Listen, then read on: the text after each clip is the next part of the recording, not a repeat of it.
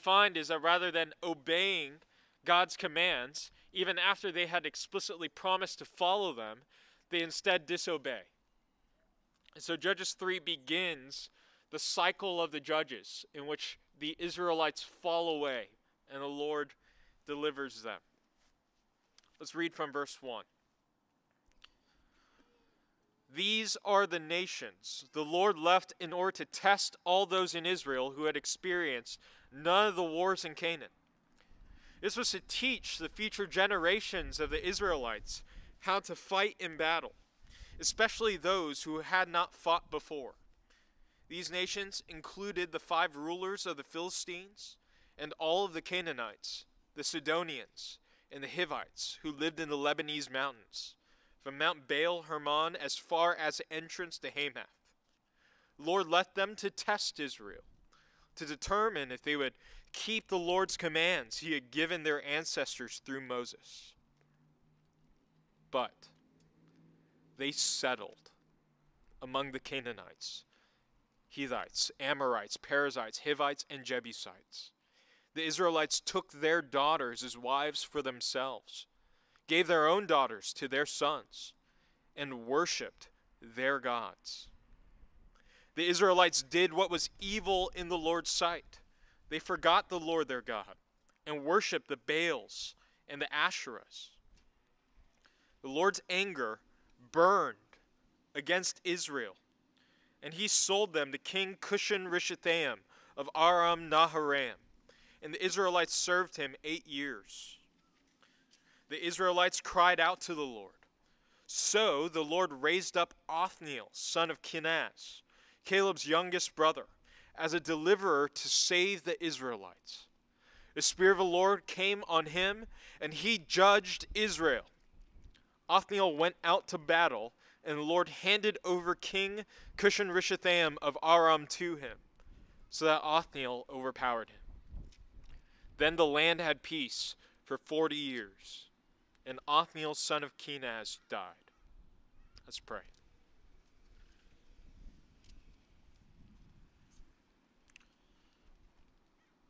Lord, we ask you this morning for your help. If you don't help us, our eyes will be blind to see your word, our hearts will be closed, our souls will wither away. But we know that you flower each promise of your word. We know that your word will not return void. So we ask God that you would cause a delight in you to bloom in our hearts as we meditate on your word this morning. We pray this in Jesus' name. Amen. I hate tests. I do. I hate tests. Uh, you might want to close the ears of your children, but I had a 2.4 in high school, uh, mainly because I strongly dislike testing. I remember taking the ACT, and during one section, I was so tired, I decided that if I couldn't come up with an answer in 10 seconds, I'd mark C and move on, so I could spend half an hour napping in the middle of my ACT. I remember sitting in math class one morning, and my math teacher looked at me and said, You know, you will need to know this math someday. Class was calculus. I can tell you now, I've not used a single ounce of calculus in my life since graduating from high school. So why bother? Why bother with testing? Why not just get a 2.4 like I did? Well, what I wish someone had told me in high school was that the purpose wasn't just so that I would learn mathematics. The point of me learning calculus wasn't so that I could solve complicated equations when I became an adult. The purpose of calculus was to teach me to think and to learn how to engage difficult problems and to persist and to overcome. And that, that skill of learning, that skill of growing in knowledge is the skill that you obtain and that you use for the rest of your life. If I had known that, I probably would have had better grades. When we encounter obstacles to our life in Christ, oftentimes we can be overwhelmed as well. Challenges may chain ourselves from progress, And when we encounter such difficulties, we can start to ask ourselves, what's the point? The Israelites were given such a challenge. They were tasked to complete their conquest of the land. But instead of rising up to the challenge, they collapsed to compromise. What about you? When obstacles come in your life, what do you do? There's a main command this morning overcome the obstacles of obedience. Overcome the obstacles of obedience. Three reasons. Because number one, obstacles train you. Obstacles train you. Reason number two, obstacles test you. Obstacles test you. And reason number three, obstacles expose you. Obstacles expose you. Let's look again at verse 1. These are the nations the Lord left in order to test all those in Israel who had experienced none of the wars in Canaan. You can see here that the Lord is the one who leaves the nations. It might seem obvious at first, something to glance over, but it actually lays the foundation for how we ought to view the obstacles that the Lord can bring. It's not like God wanted the Israelites' experience to be as easy and smooth as possible and somehow miss a spot, leaving these nations. God could have absolutely removed these nations if he wanted to. This is the same God who made the world superpower Egypt fall to its knees at the hands of its slaves. Surely he would be able to take care of a few puny pockets of power in the promised land. Now, a note here before we get into our reasons. I, I didn't say that we are to o- overcome the obstacles to obedience.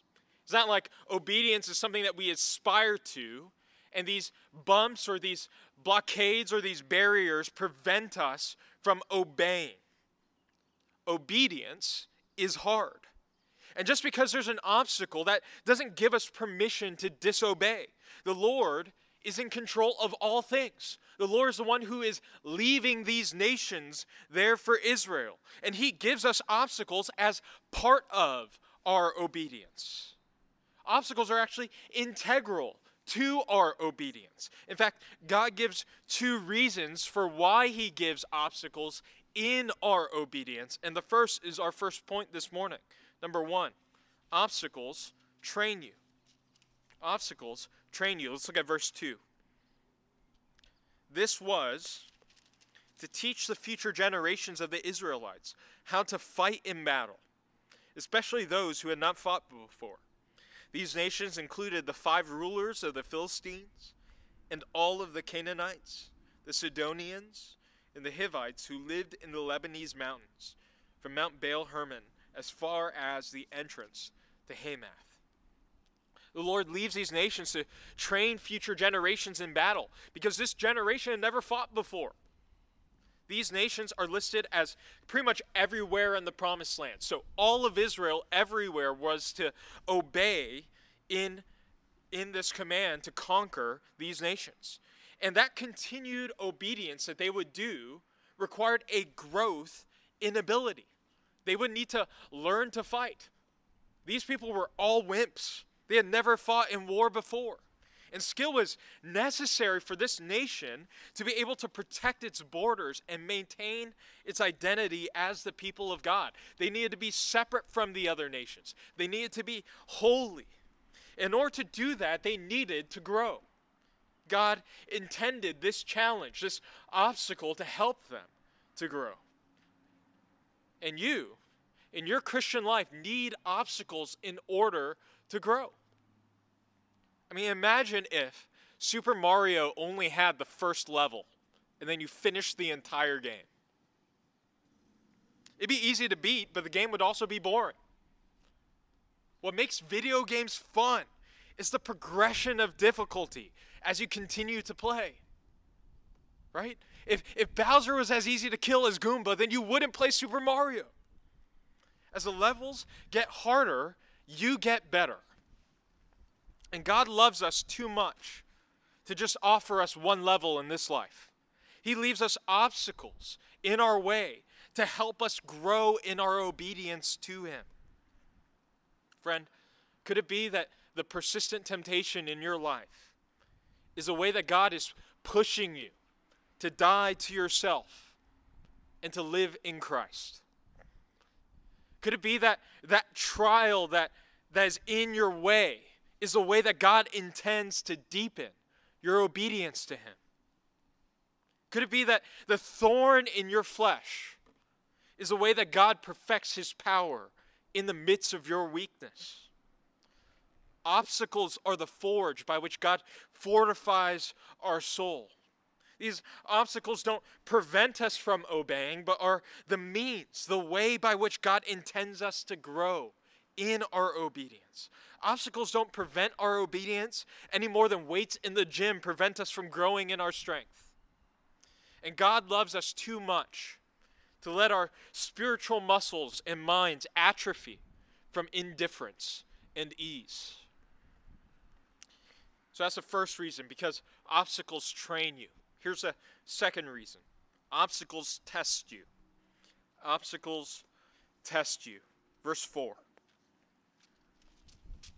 The Lord left them to test Israel, to determine if they would keep the Lord's commands he had given their ancestors through Moses. The second reason for placing these obstacles of obedience was so that God could test Israel to determine if they would follow his commands. Now, it's not as though God doesn't know what the Israelites are going to do. In, in Deuteronomy 28 and 29, God lays out the blessings of obedience and the curses of disobedience. If you obey me, you will prosper in the land I'm going to give you. If you disobey me, I will curse you. You will be cast out from the land.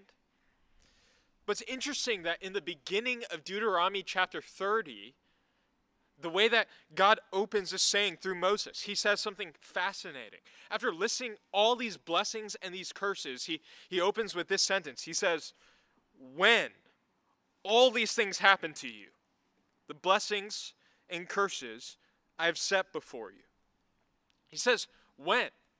He doesn't say if.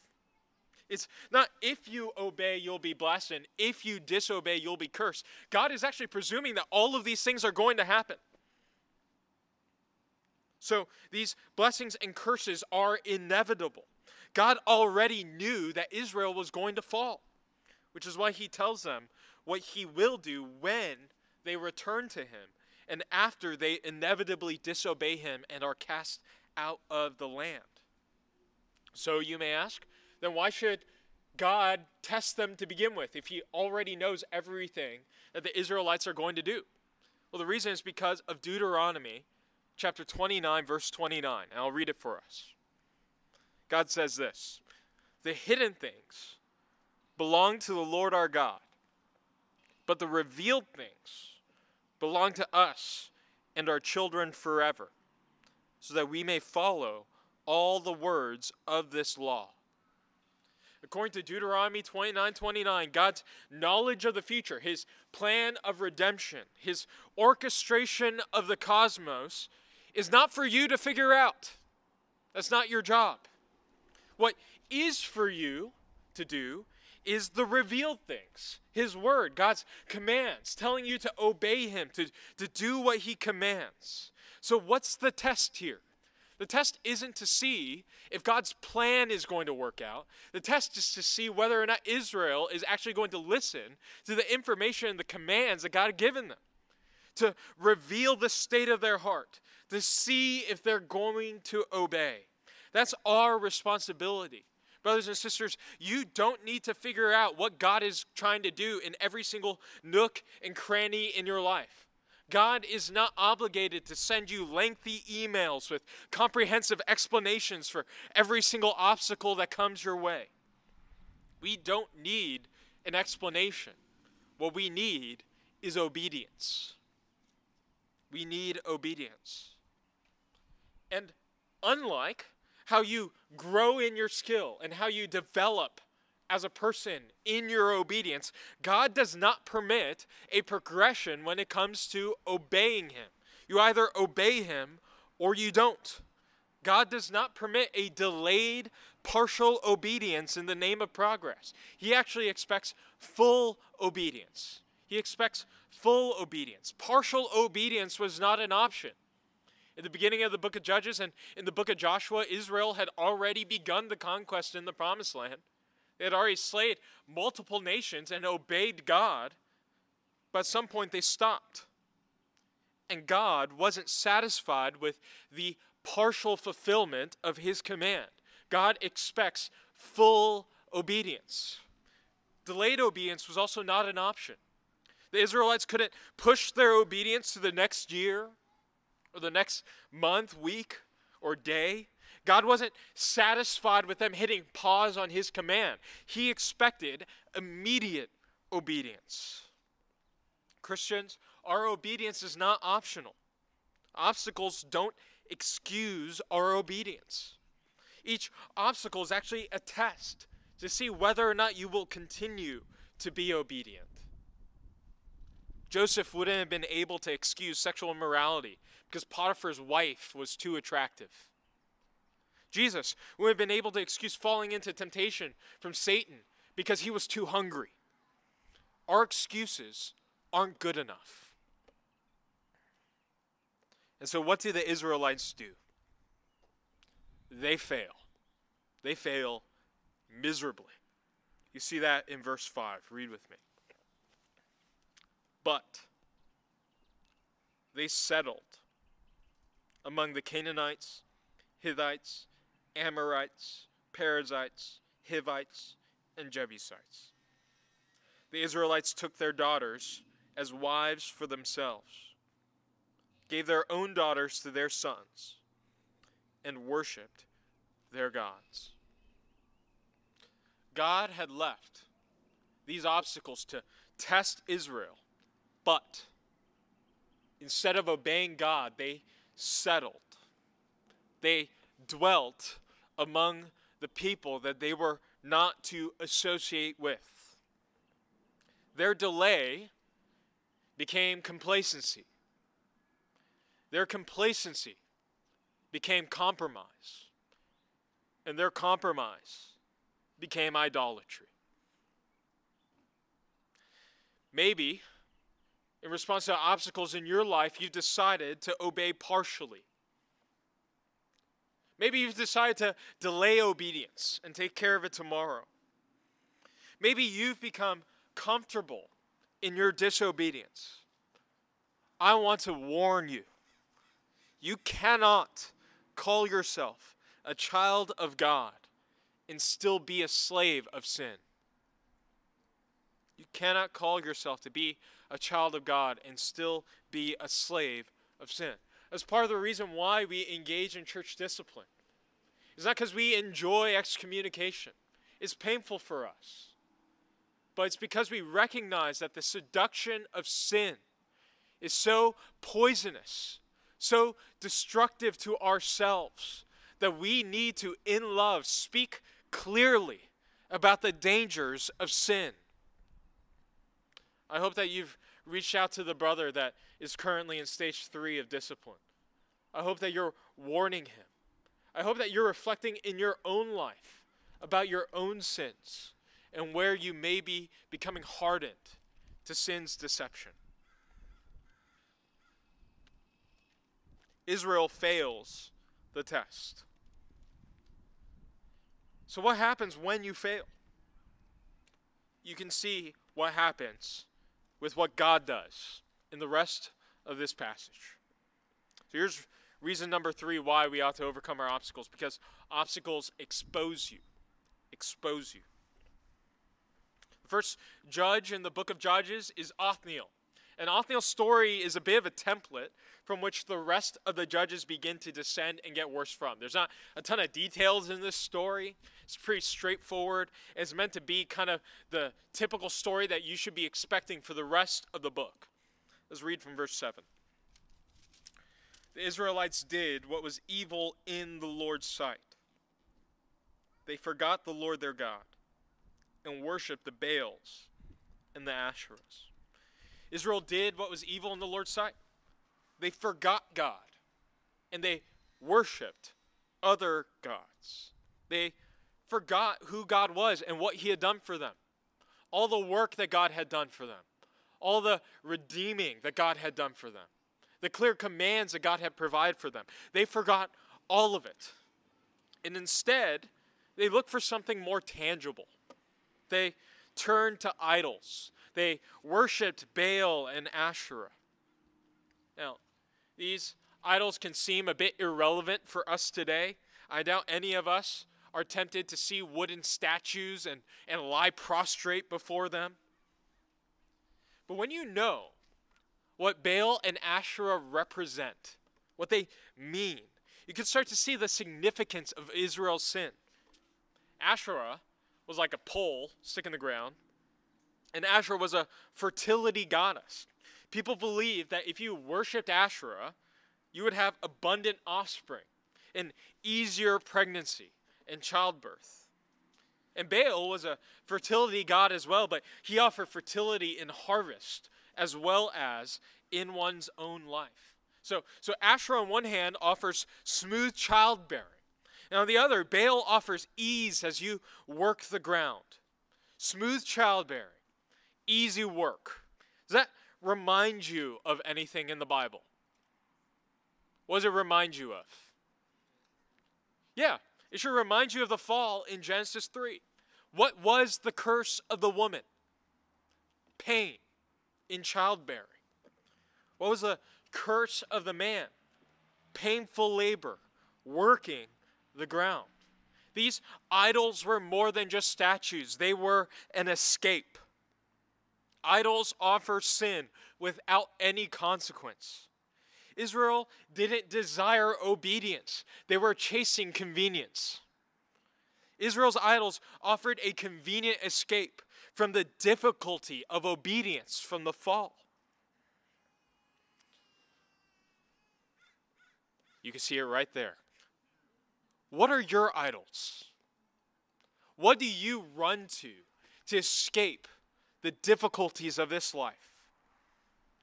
Idols offer escape but are often useless. It doesn't matter what they are. But when it comes to escaping the effects of the fall, whether it be pain, whether it be labor or death, idols are about as useless as a slab of wood. And God sees the idolatry of Israel, and his anger burns. Let's read from verse 8.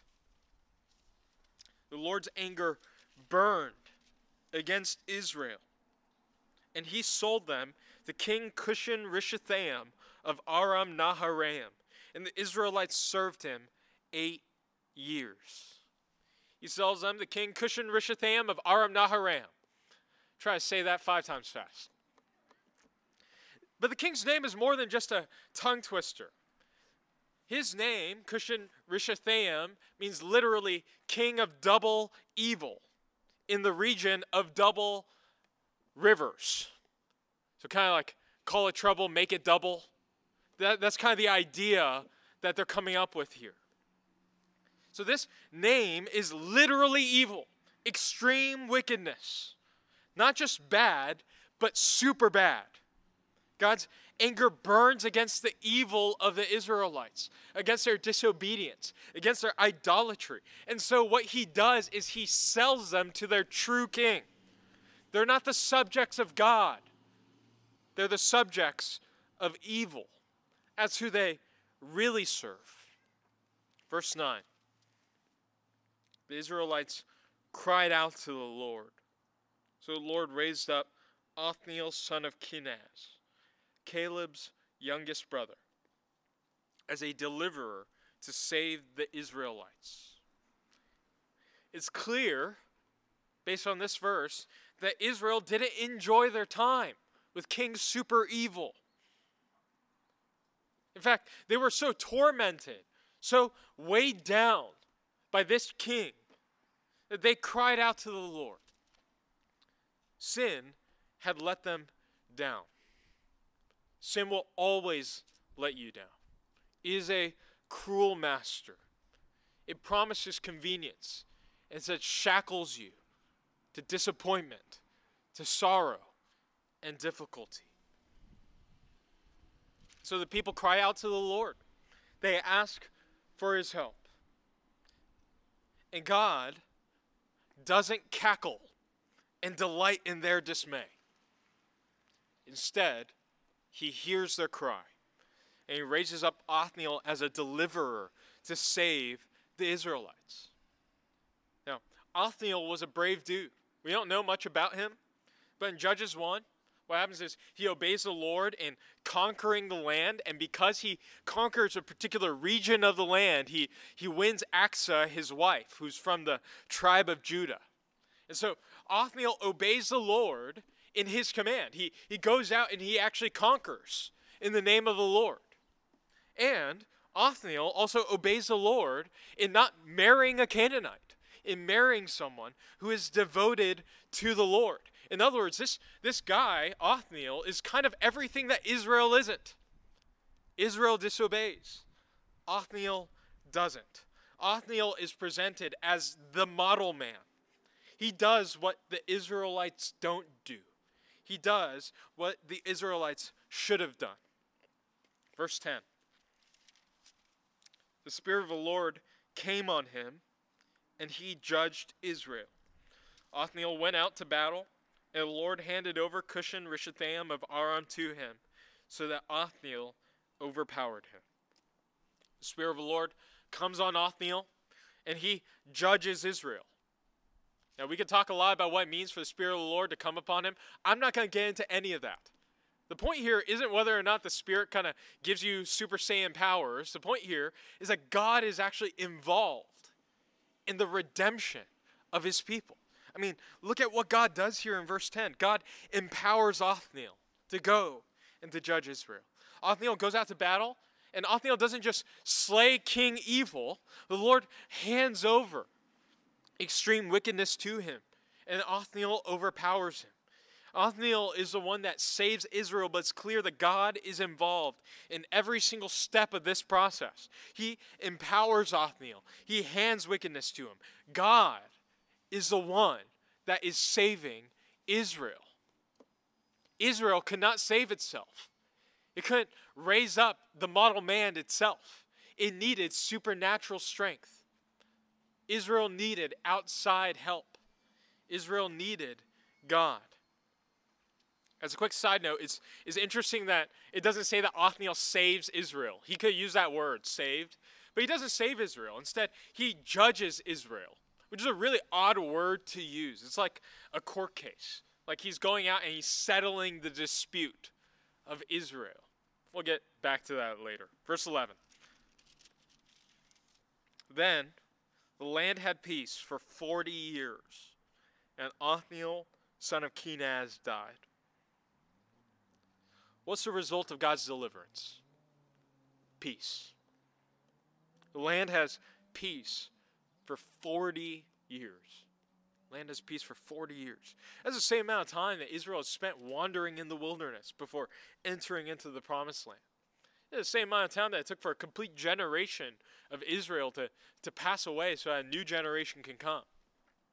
The idea here in verse 11 is that there was a complete generation or a full period, a completeness to this period of peace. You also see here that that peace is tied to the life of Othniel, right? After 40 years of peace, Othniel dies. As long as Othniel was alive, the land had peace. But after he dies, you see that they fall back into sin from verse 12. But as long as Othniel stayed alive, as long as he continued to, to lead Israel as a judge, the land had peace. So you have God's people in God's place, living under God's rule. And rather than slavery, rather than being made subjects to a cruel leader, this land has peace. Zooming out, this story on the surface seems pretty simple, and that's my intent. It should feel pretty straightforward. The, the Israelites turn away, God sells them to an evil king, they, they ask God for help, God raises up someone to save them. But this story goes much deeper than just a quick overview. In fact, God is intending to use this story to show his plan for all of humanity through these four short, five short verses. See, Othniel isn't just a brave man. His name translates to God is my strength. But his name also has a double meaning, kind of like a double entendre. It, it means God is my strength, but it also meant lion of God. So you have this guy named Lion who is part of the tribe of Judah. Is this starting to sound familiar to you? Genesis 49 9 says this Judah is a young lion. My son, you returned from the kill. Verse 10 The scepter will not depart from Judah, or the staff between his feet, until he whose right it is comes, and the obedience of the people belongs to him. Who is this lion of Judah? Jesus. Or, I guess, Othniel. I mean, Othniel's name is literally the lion, but his name is more than just a name. Othniel is a symbol. Othniel is a symbol. In fact, this seemingly simple story is simultaneously a historical event that actually happened and a symbolic story, an allegory, a sign of a greater deliverer to come. Let's look at the story again, but with an eye to the symbols. If you look down at the verses, starting from verse 7, I'm just going to read the story again from the top. I'm just going to read it again, but what I'm going to do is I'm going to replace the words with what they actually mean, with what they symbolize, what the, what the words themselves mean. Let me just read again. Look with me from verse 7. The people did what was evil in the Lord's sight they forgot the Lord and worshiped idols. The Lord's anger burned against his people, and he sold them to extreme wickedness. And the people served evil. They cried out to the Lord, so he raised up the lion of Judah as a deliverer to save his people. The Spirit of the Lord came upon him, and he cleared the guilt of his people. The lion went out to battle and God handed over extreme wickedness to him, so that the lion overpowered it. Then the land had peace completely. What do you see here in this story? Millennia before the arrival of the Messiah, you can see a sign of the gospel. This passage is about more than just Israel's idolatry. It's about more than just turf wars around Mesopotamia. This passage is a foretaste, it's a hint, it's a sign of the grand redemption plan that God has in store for his people. This is the gospel. If you're not a Christian here this morning, I'm glad you're here. This is a one part of the sermon that you should probably listen to. This is the good news that we believe as Christians that everyone fails to pass the test of obedience. These obstacles come and our knees buckle. We fail.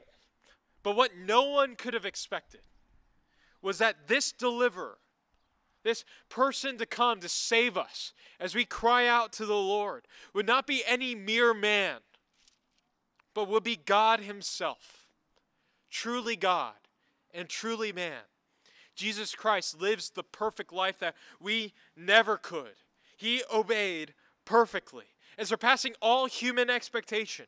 The way he overpowered wickedness would not be through physical war, but would be through death on a Roman cross. And in his death, he pays the court penalty for those who trust in him. He clears that debt. He judges us perfectly. And rather than having peace end with his death, Jesus rose from the dead.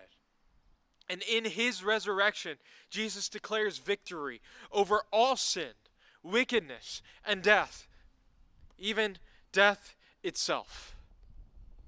And friends, if peace is tied to the life of the deliverer, then Jesus secures peace forever.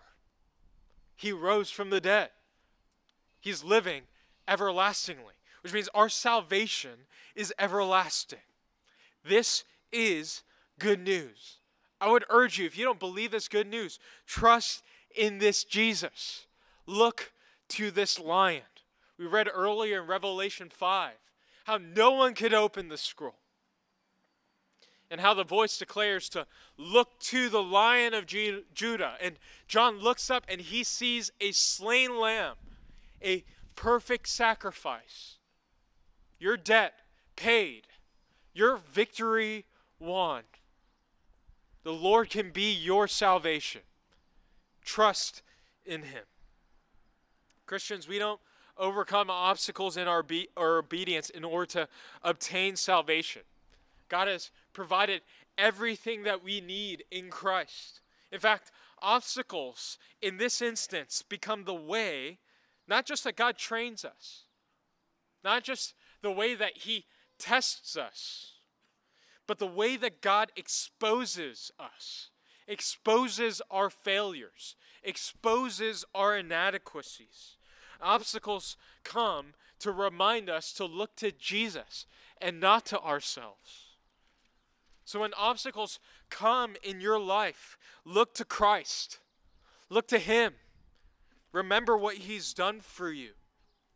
Remember the price He paid for you. And when you do, you can focus on true obedience, where your hands and your heart are fully devoted to the Lord in the grace that is greater than any of our failures, in a grace that is greater than any of our obstacles. As Richard Sibbes wrote, grace conquers us first, and by it, we conquer all else, whether corruptions within us or temptations from outside us. Christians don't overcome the obstacles of obedience by ourselves. We do it in Christ. When you trip and you stumble in the face of temptation, look to Jesus. When trials drown you in sorrow and heartache, look to Jesus. When life leaves you battered, weary, and defeated, look to Jesus. He has broken your shackles to evil. He has fought your battle. He has cleared your guilt. He establishes peace. Trust the lion of Judah. Trust him. Let's pray.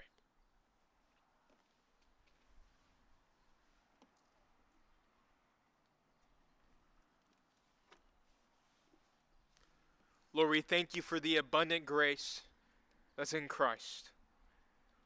We thank you that you haven't left us to our own devices, but have provided us a sufficient Savior, a capable Savior, who's able to do everything in every avenue that we fail. And we ask God that we would embrace and treasure that grace, and that in Christ we'd be able to see your right purposes for us in the challenges and obstacles that come in our life. We can only do this by your grace. And we ask God that you would come quickly so we can sing praises with our physical eyes, seeing you, praising you, the lion and the lamb. Pray this in Jesus' name. Amen.